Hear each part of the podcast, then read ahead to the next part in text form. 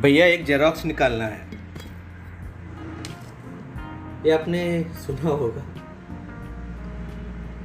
आ, आपको पता है ना जेरोक्स क्या होता है?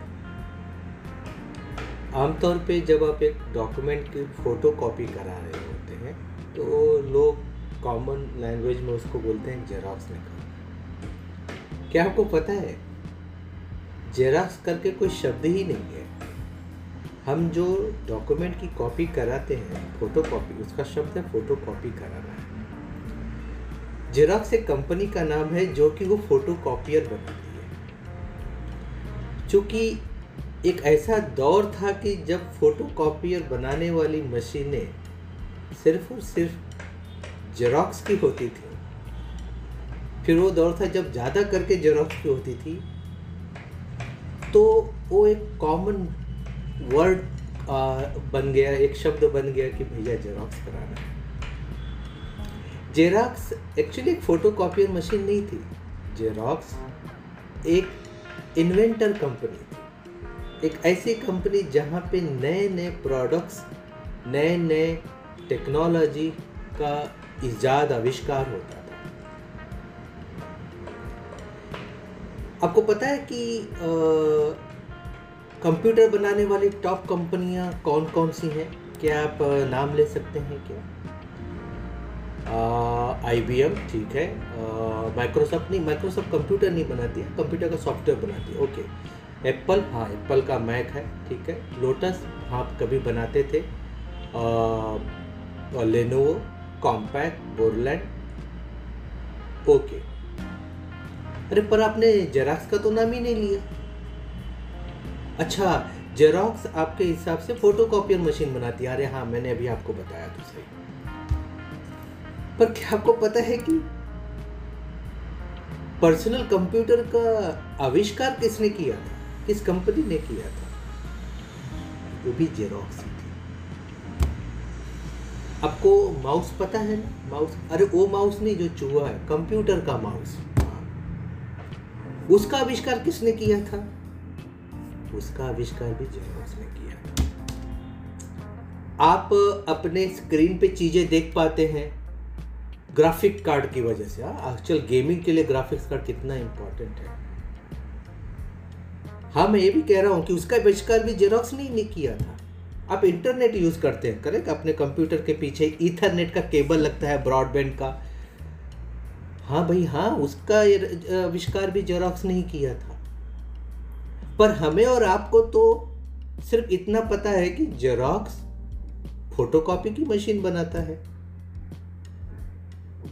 इसका रीजन ये रहा कि ज़रूरी नहीं हो कि जो एक टेक्नोलॉजी को जन्म दे या एक टेक्नोलॉजी का आविष्कार करे, वह कंपनी का मैनेजमेंट या वो कंपनी की रणनीति इतनी अच्छी हो कि उस टेक्नोलॉजी को आगे ले जाके उसको बिज़नेस बनाए। अनफॉर्चुनेटली जेरोक्स के साथ में यही हुआ।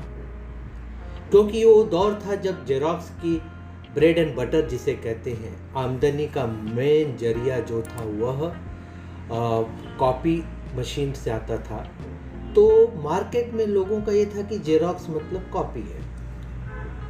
तो उनको ये नहीं लगा थे कि उनके जो रणनीतिकार या बिज़नेस टीम थी, उनको ये नहीं लगा कि एक ऐसा जमाना होगा कि जब ये सारी चीज़ें डिजिटल जाएँगी। मतलब लोग कंप्यूटर यूज़ करेंगे। लोग क्यों कंप्यूटर यूज़ करेंगे? वो तो बिज़नेस कंपनियाँ यूज़ करेंगी ना। फिर लोग एक दूसरे से कनेक्शन क्यों चाहेंगे? वो तो कंपनियाँ चाहेंगी ना।